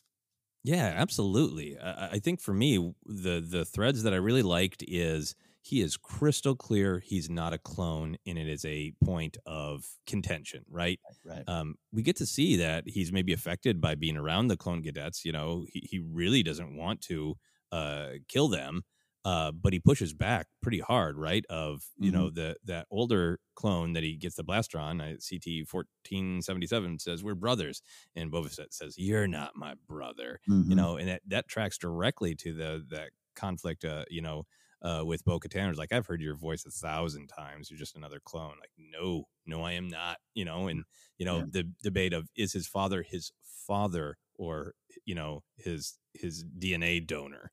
Um, in this this episode is very clear, just as Attack the Clones is about like, no, he's he is my father. This is not just like I'm, you know, the second generation copy of him. You know, it's yeah. this is a real and true relationship. And the biggest thing is absolutely that idea of honor. Um, because mm. it ties really well to what we do learn about Jango, at least from Boba's perspective, that that Jango was a Mandalorian from his perspective, that he was taken in and that he earned that armor. And, you know, that you can definitely imagine that Jango makes choices about who to line with, who who to kill, who to save. Uh, there's that great connection between Jango and Boba, both kind of maybe they're BSing, but I don't think so. That they perceive themselves as we're just people trying to make our way through uh, the galaxy slash universe. Right. And, and the other great building block for me here is if the arc that Boba has gone on is he's clearly raised to be a fighter to defend himself, uh, but clearly raised with some honor and some heart because he really struggles. He doesn't want to kill anybody but Mace, um, mm. and he is, you know, sort of reinforced in that by Hondo basically saying, "Yeah, you, your dad wouldn't have wanted to just give up those that command crew from the endurance. That's not honorable. You don't, you know, you don't just kill people to kill people. Mm. And then big but, but the galaxy is horrific. Like when, uh, uh you know, uh, uh Aurra shoots uh, Castas in the face, mm. and you know Hondo kind of jokes about it of like, oh, scrape him up. This isn't great. So on one hand, he's hearing from Hondo like soft voice, let's be honorable like your father, but also anybody, anywhere, anytime is going to shoot you in the face. So a part of honor is uh, shoot first, live. Right. And I think that's a little bit what kind of what's going on with Boba is like, well, when I see opportunities for honor, make my word towards somebody who I think will keep their word back, great, then honor. Uh, but somebody sneaking up behind me, uh, they're probably going to shoot me in the face. So uh, I'm going to shoot them in the face first because that's the way the galaxy works. Period. Yeah, and, and except, yeah, the way he was taught, the way he saw, the way he continues to see it, and up until you know, we'll see. Yeah, because yeah, look, here's the Jango, And this isn't this isn't fingers at, at pointing at Mace here, but Jango never got any kind of redemption arc, right? I mean, he, I mean, as a character, like he never got to look in the mirror and go, "Who am I?" Uh, and look, someone offers you, someone emerges from the uh, shadows there, uh, Bogdan, and, and says, uh, "Can we clone you for a lot of money?" Yeah, yeah, go for it. Yeah, and I get an apartment. Great. Um, then he takes John. Yeah, Ennison, uh, and he and he takes jobs as a bounty hunter. And I, you know, one of my favorite movies is Grosse Pointe Blank with John Cusack. And it's like uh, before he uh, takes out a target, it, uh, I'm sorry, I'm sorry, I'm sorry. It's not what this is business. It's not. I don't care. It's, don't. Why doesn't anyone understand that? Jango has that going on, and it, it maybe his honor. Maybe maybe he got driven to that because of the likes of Prime Minister Almec. Maybe he got driven to that, and may, did he never got to address that, and so Boba never got to see the end of that journey, and and, and forms his own from there. Yeah, yeah. And I think for me, this is, you know, a little bit of headcanon, you know, reading off of what happens after the episode. Um, eventually, we do see uh, a, a Kenobi arc where we see Boba and Bossk uh, in yeah. in that Republic prison. But Mace kind of gives him this advice of like, you're just gonna have to, you know, get over your vengeance. You know, we're not we're not doing this cycle of violence. You know, you'll you'll have to find a way to to live with the fact that you know that I killed your father. Um, but there there's no follow up, right? It, Yeah. it, it kind of reminds me of the way the Martez sisters are upset with the Jedi. Like, Totally. I feel like in the High Republic, a Jedi, when things were working better with the Jedi and the Republic, a Jedi would have said, "Unfortunately, I needed to take this uh, child's father out. They they did some violence, so they definitely need you know uh, to be you know contained right now, but they also need guidance. They need help. You know, that you know." This is a. I think this is like the tragedy of Boba Fett, right? Yeah. We see that there is a good young person who doesn't want to hurt people, uh, you know, who are not his target, which uh, is some Yeah. level of honor. Uh, but Mace is just like, you have it wrong. Goodbye. Who knows? Maybe maybe there's a story that that we don't have where Mace goes and and visits him, or a, a Republic counselor goes and talks to him. You know. Yeah. Yeah. But that's a really interesting part of the story to me. Is this a part of the you know one of the many ramifications of the failure of the Republic that uh, this young man is is left to fester with his rage? Mm. Yeah. Yeah. Absolutely. Yeah. I thought about the Martez sisters too. Great stuff. Yeah. Final thing for me is just uh, you know, I I like this idea that this is a core part of Boba Fett now of Mhm. he's never ever going to get justice for his father in his mind. He, he never got the opportunity. Mace escaped him and then Mace was killed by somebody else. Mm. And like when we get those sort of great uh shots of of him loot not just taking out the stormtroopers but almost being in this rage mode this Mm. coming of rage Yeah. Yeah. moments there, there's a part of me that just like to imagine every kill is mace in his mind Uh, I yeah. I, I, I back your play there. That's great. awesome all right well let's take a look at some other canon stuff then uh that that was kind of the big That was big thematic stuff Yeah. Um, yeah.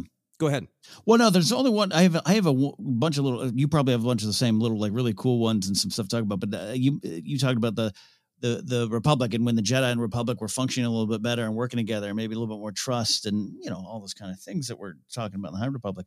But Plo Koon and that bartender have uh, that that exchange.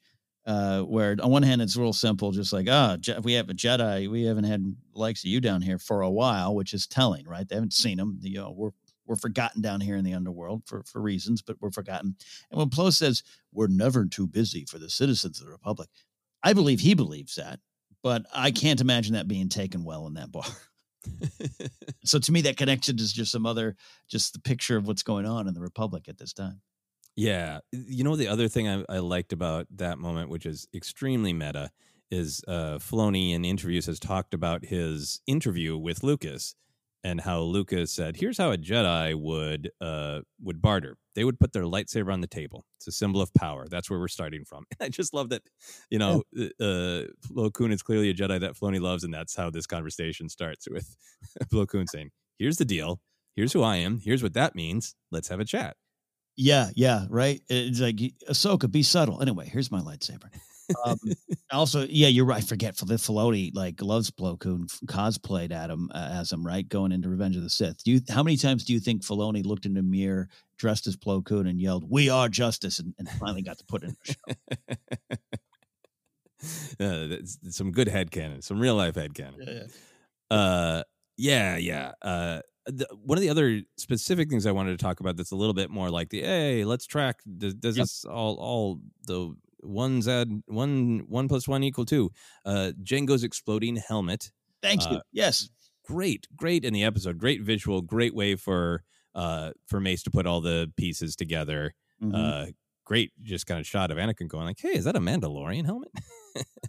uh, but then in the Mandalorian show, Boba says he's wearing his father's armor. It's Mm. coded, you know, has this information about who Jango was, who Boba is. Um, and I, I think that was a thing where fans were like, "I- I- if that's supposed to be Jango's armor, it can't because the helmet. How, how do you feel about that? Do you care? Do you have head canon? I I I, I don't uh, don't lose any sleep, but I, I made the note is, is that is that Jango's helmet? What happened to it? Because it has the dent, right? It has it, has got the dent, which we all track that dent.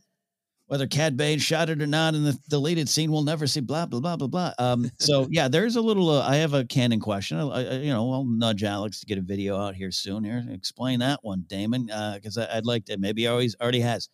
I, I would like to know. It, it's fascinating, but because but it's an easy leap if if it's there and and and the helmet to have survived somehow. I could see a a, a, a little bit older Boba Fett going back there and and, and finding it because they put it there. That, if that's truly Jango's helmet, they'd made the decision. Um, maybe Aurra did, not Boba. I don't know. Uh, maybe Castas did um, to to to to arm it and use it as a weapon and a trap. So and a, and a symbol, quite frankly. Uh, yeah, no, that that seems like a Boba choice. Yeah. And and since Boba wants to go back to verify that Mace is dead, it seems obvious that he could absolutely go back and and get the remnants of the helmet.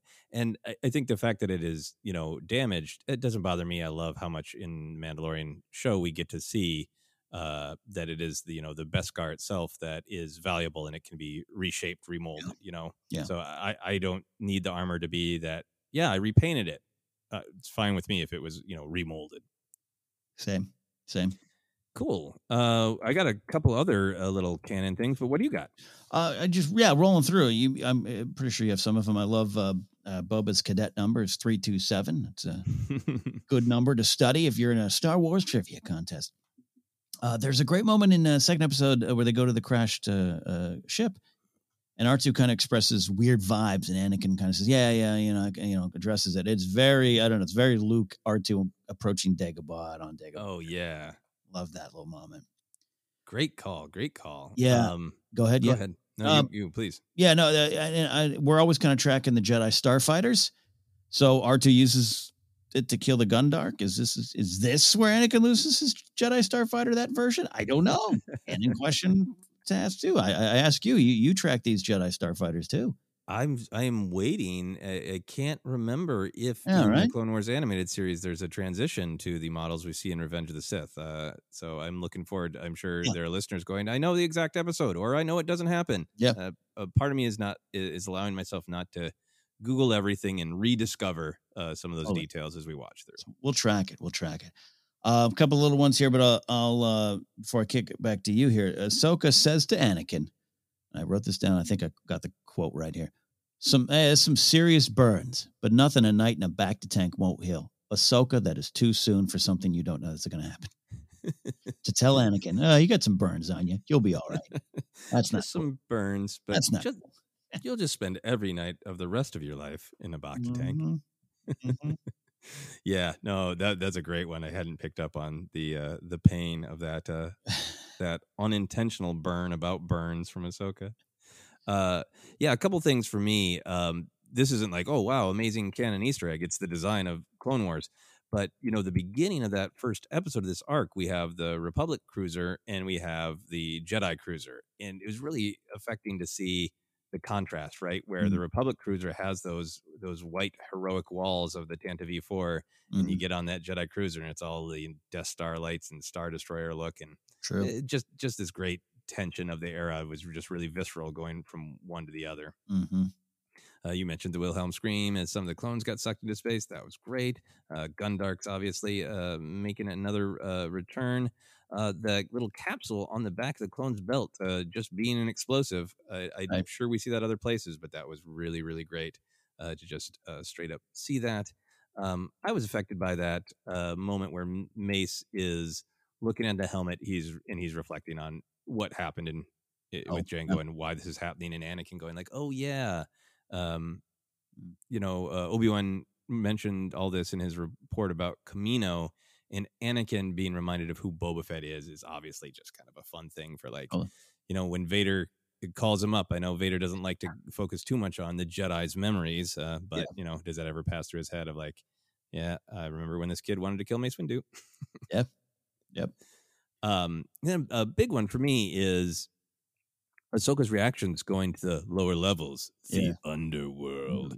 Um, that uh, we've definitely seen her in lower levels of Coruscant, Yeah. but that specific image of a ship falling down this deep, deep, deep dark circle is definitely, uh, you know, uh, a, a, Mm. a similar image to the, the beginning of her arc in Clone Wars season seven. So I thought that was interesting to note. Like, oh, Filoni directed this episode.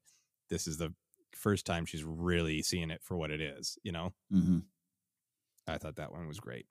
Yeah, a lot of little stuff, and uh, again, because the way Clone Wars is presented and the order and everything, and sometimes they go back. Uh, little moments, some, uh, repeating in a way, or, or just adding. I, I I choose to say add, but uh, also there was a little uh, moment where Plo Koon is kind of like, "Who? What astromech droid is this? Do you know this droid?" And so it's like, "Oh, you've you've you've met R two before." But I guess they all met all look alike here. I guess. Uh, yeah, to me, I just take that as they really don't pay attention. It's super weird that Anakin is and Ahsoka are really attached to Mm. Yeah, R two, yeah. but you know, Totally. he gets he gets his shout out from from Mace, which is great. Yeah, totally. Uh, any other canon stuff before we move on? little tiny ones. uh, An- Anakin stance at the window. We saw that one a lot. is very Vader like, and, and that one pops up a lot, quite frankly. Um, two little lines that are used, uh, that are used, and they're so you hear them again. Uh, Plo uh, says to Ahsoka as they're going to that bar, "We must be cautious." Uh, so, man, I wonder if he said that and Obi Wan's heard it enough to use it elsewhere. I think it's just a standard Jedi statement before uh, going into a bar, right? Yeah. Every time. Every time. Every time. Uh Bossk has a line that says, We've got an incoming ship, and he says Jedi by the look of it. And it just made me think of WA7 and Dex's Diner. Jedi by the looks of them. I just kind of like the similar. Yeah. Yeah. Yeah, I guess uh, last thing for me is is it's not even really a canon thing. It's just one of those moments of I literally wrote down in my notes of that's a hell of a thing. Taking a deep step state uh, step back to growing up with the original trilogy and just having that moment in that second episode with R2 comes home is like, okay, that's R2D2 piloting a Jedi starfighter Right. and Bossk is flying Slave One while child Boba Fett shoots at R2 because he thinks he's a Jedi. that is just such a, uh, uh, you know, it's just accepted. Like, oh, yeah, it's Star Wars. But from, Yeah. you know, our original trilogy perspective, if somebody had described that scene to us in 1992, right? Yeah. Oh, just yeah. mind blowing. Like, what do you do? Yeah, yeah, yeah. Great. Yeah, good stuff. Yeah. Was there anything in this episode that you disliked or questioned? All right, hear me out here. There's some great purpose to everything, Mace. We, I'm glad we discussed it. It may, even made me feel better about what I'm gonna say here. Uh, and I was, I watched this morning uh, on the treadmill. I watched some of Revenge of the Sith. I got some Hmm. good Mace stuff. I kind of wanted to see some stuff. Look, I get it. Mace can be a downer at times. All right, and I think it's very purpose, purposeful at times. He's he's a veteran Jedi. He's stoic. He's measured. He's occasionally grumpy, dour. I also think he uh, keeps telling people some things and they don't listen. Um, Mhm. and I think I think Mace, I think uh, correct me if I'm wrong. I think he can sometimes be used as an example of, of late stage Jedi Order problems. Uh, yes. uh, and, and I think there's great purpose. to it. But in this second episode specifically, and it ends up in a great spot. You mentioned it. It is truly, truly uh, growth for Mace through the adversity. He grew to appreciate R2 when at the beginning of the episode he really doesn't. But I, I, there was a couple lines where it's like, is he that bad all the time? He's, he's kind of cutting, biting. You know, I want to know what what's his favorite food. Does he love a deli sandwich? I want to find what brings Mace joy, and I want to talk to him about it. Yeah, I would love that too. I think that's one of the things that I really like about Mace's characters. I think he is up to a point of criticism of the Jedi where there are some things that he sees very clearly and he knows forward action is needed and he doesn't, you know, recycle the same old debates. He just Mm-mm. moves forward. And some of that is admirable, but then, you know, this is one of those the, the it, it's a high difficult road to be a Jedi uh that there are some things that he should question Mm. like uh you know how how important is compassion and humanity and connection not dangerous attachment but the good side of Anakin's compassion you know? Mm, the good side of his connection to uh, uh, Ahsoka uh the good side of his uh, you know absolute faith and trust in R2 uh is you know I think I, I think Mace is a symbol of of criticizing not questioning those things and it's great that he does and like all right fair enough. He's he's pretty great. I also just kind of feel like what I, one of the things I love about Mace's character of kind of separating out all of the the Jedi wisdom criticism of like you know I've certainly known those people in life to, in a certain mood. I can be one of those uh, people where it's just like I I'm just focused on what I want to get done. And there's nothing that is going to make me smile. like, yeah, same. I enjoy sushi, but that's not what we're talking about right now. Thank you. Um, I don't, you know, I'm not filling out a dating profile. Let's get the thing we're doing done. I love it. Yes, I hear you. I think that's just who Mace is. I think Yeah. engaging him in in small talk is uh, at even the best of times is you know. Yeah. I think the most fun loving that Mace Windu gets is that line in the first episode. Is like you just wanted to show off. Yeah, I just yeah. No, you're right. well said. Yeah, I love it. A little justice for Mace because yeah, anytime I'm on set shooting something, I always always hear, "Are you having fun?" Yes. Let's just finish. Can we go? I'm focusing. I'm focusing here. Yeah. Uh, Mace is in focus mode at all times. Yeah. I think is his character. Uh, I didn't dislike or, or question anything. I, I think for me, uh, this these episodes, this arc, you know, they're about R two. It's uh, about Ahsoka, but it's very much uh, about um, Boba Fett and his journey. And his journey is totally made possible by Mace's actions. And I think I like that we don't actually dive into it. It just Mm. opens that door crack for us to ask those questions. But sometimes there's there's a part of me is like, could this episode have, you know, included a scene where somebody really interrogates Mace about how do you feel about it? Is it the right choice? You know? Because I think it opens the door to that question and it invites us to ask it. But the episodes themselves, I don't think super deal with Mm. Mace's killing of Jango. yeah, yeah. For another time, a story for another time, I guess. Yeah, yeah, and it, Yeah. It, it this is not a uh, this this scene should have been in the episode. Oh, it's yeah, me no. honestly wondering because I don't I you know we talk about that uh, "room to dream" quote from from David Lynch. I think this is Mm. uh, what a lot of great Star Wars storytelling does, uh, in a lot of great Clone Wars does. Filoni himself has been on uh, record of saying I like leaving things open ended. So I think ultimately I like that. The fact that this everything in this episode is motivated by that action of Mace uh, taking out Jango invites you to question it if you want to. But if that's not your focus, you can also just really, uh, you know, stay focused on these great themes from Boba's perspective about uh, vengeance versus justice. Yeah, and, and and Mace would probably tell you just just stay focused. All right, I'll deal with it. he really would. The past is a past. Move on, Scrimshaw. Is what he would say. Uh, all right. Is there anything that we have not talked about that you wanted to touch on? Just real quickly, we we talked about uh, uh, Kevin Kiner's music, some very specific stuff. Uh, yeah, I, I think you and I both watched the Filoni featurette where you discussed it, but it's it's also very present, and you see it and you notice it. Just that some of the music, you got the young Boba music cue, kind of representing one path, and then kind of uh, the darker stuff. Um, more unique uh, stuff, especially stuff around Aurra Sing, more unique. That's kind of representing. Hey, if you take door right, door left. What are you going to do? I really thought it was really effective. Some different stuff. And again, I always go Revenge of the Sith. John Williams is some of his best work in Star Wars for me. I always say I'm not lying. It is actually my favorite Star Wars score. Uh, because Williams just was like, let's just do different things, drums and this and then Padme's ruminations. And so Kiner just takes a lot of that and makes it his own. And I thought this episode just highlighted all of that. Yeah, absolutely. Great music in uh, both Hondo's place and great music in the bar. And the mournful Jango theme in particular is really haunting and, and really tragic and really adds a ton to the episode. So continued uh, respect for Kevin Kiner. Uh, if you could have, Ken, an action figure from this arc, who do you want? All right, there's a lot of choices, a lot of choices, but I went with this, Joseph. I want to, I want a plush, but I'd, I'd also take a six inch Black Series. I, I'd take a three and three quarter for you, all versions, but I think a plush would work best. I want a plush of the Kowakian monkey lizard sitting on t- on the top shelf of the bar drinking. it's a split second. Freeze frame it, kids. He's like, you know, if you go to the bar and you order the top shelf whiskey because you've had a good month, he's up there on that shelf just drinking like he's a pirate in that Disneyland ride. He's just having fun, and I want I want that guy. Yeah. Oh, that that's great. Uh, the the plush drinking Kowakian monkey lizard, or you know the Rock'em Sock'em Kowakian monkey lizards punching each other. Both available soon, I'm sure, at Galaxy's Edge. Yeah. Uh, for me, I'm going with my uh, classic uh, three and three quarter that I love. Uh, I loved Plo Koon in this uh, in his particular episode, so I really want a Plo Koon action figure, but specifically, I want a Plo Koon with a bar crawl disguise, not full Jedi, but when he's trying to blend in at the bar. It's a great design. It's a great cloak. Oh yeah, I'd love that. Yeah, ready to just put that uh, lightsaber on the bar and say, "Here's the conversation we're having." Let's go drinking Plo available now. uh, great discussion as always, uh, Ken. Uh, great insights.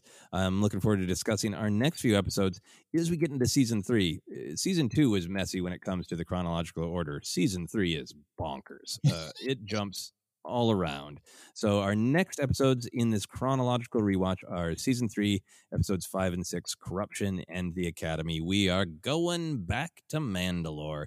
Ken, uh, what should the moral of this episode of our podcast be? Something you and I have learned in this last year of recording remotely with recording programs that eh, you know, work most of the time and trying to get our rhythm down. Uh, your podcasts uh, will grow through uh, the adversity, and you must trust the process. Trust the process of the podcast. Great moral. Ken, where can people find us? Uh, hey, you can find uh, all of us uh, here at Force Center on Twitter, Force Center Pod. We are on Instagram, YouTube as well. You can like our Facebook page, Force Center Podcast. Get an audiobook on us by going to audibletrial.com slash Force Center. Podcast available in a lot of different spots. But don't forget it's on Amazon Music, Spotify, if that's easier. A lot of different ways to take in podcasts. And there's a great podcast listening war brewing. So choose what's right for you, but we're available in a lot of spots. Uh, you can go to teepublic.com slash user slash force center to uh, buy merch, and uh, you can support us directly at force center uh, uh, for, for, on patreon.com slash force center. So many links. I almost had it. Patreon.com slash force center. Uh, you can follow me at KenNapzok and kennapzok.com. Joseph and I always like to highlight places to help and uh, focus on uh, in real world. We usually do that on our Tuesday show. Joseph, uh, I think maybe this was uh, since we're doing this right now, uh, yeah, something we'll be I'll be promoting, and I don't want to speak for you, but I know you're probably behind it. Uh, go to ColoradoHealingFund.org. This was uh, set up, um, I do believe, by a principal or teacher at Columbine back in the day, and this is uh, uh, a, uh, a fund to help those affected by. Uh, mass shootings and tragedies of that nature, and the, and the Boulder King one that happened this past week, you can support directly through ColoradoHealingFund.org. Uh, yes, fully, fully uh, support and advocate for that as well. Uh, thank you for sharing that, Ken. Uh, you can find me on Twitter, Instagram at Joseph Scrimshaw. You can check out my website, josephscrimshaw.com, for all of my other comedy adventures. Uh, but for now, for myself, for Ken, for Bossk, who we didn't talk about as much, but he had some uh, great snarling and hissing, this has been the Clone Wars Report.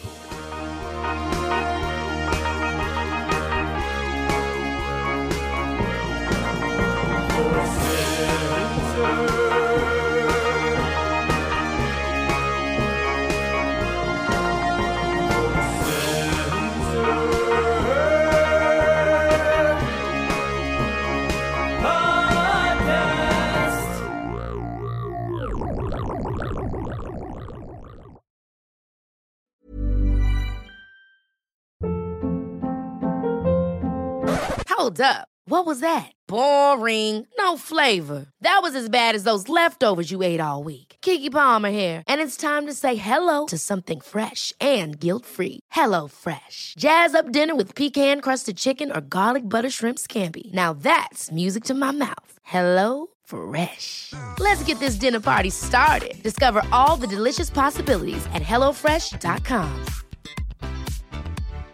Hi, I'm Daniel, founder of Pretty Litter. Cats and cat owners deserve better than any old fashioned litter. That's why I teamed up with scientists and veterinarians to create Pretty Litter. Its innovative crystal formula has superior odor control and weighs up to 80% less than clay litter. Pretty Litter even monitors health by changing colors to help detect early signs of potential illness. It's the world's smartest kitty litter. Go to prettylitter.com and use code ACAST for 20% off your first order and a free cat toy. Terms and conditions apply. See site for details. Need new glasses or want a fresh new style? Warby Parker has you covered. Glasses start at just 95 bucks, including anti-reflective, scratch-resistant prescription lenses that block 100% of UV rays. Every frame's designed in-house with a huge selection of styles for every face shape. And with Warby Parker's free home try-on program, you can order five pairs to try at home for free. Shipping is free both ways too. Go to warbyparker.com slash covered to try five pairs of frames at home for free. warbyparker.com slash covered. Hey, it's Paige DeSorbo from Giggly Squad. High quality fashion without the price tag. Say hello to Quince. I'm snagging high-end essentials like cozy cashmere sweaters, sleek leather jackets, fine jewelry, and so much more. With Quince being 50 to 80% less than similar brands. And they partner with factories that prioritize safe, ethical, and responsible manufacturing. I love that. Luxury quality within reach. Go to quince.com slash style to get free shipping and 365 day returns on your next order. Quince.com slash style. When you make decisions for your company, you look for the no brainers. If you have a lot of mailing to do, stamps.com is the ultimate no brainer. Use the stamps.com mobile app to mail everything you need to keep your business running with up to 89% off USPS and UPS. Make the same no brainer decision as over 1 million other businesses with stamps.com. Use code PROGRAM for a special offer. That's stamps.com code PROGRAM.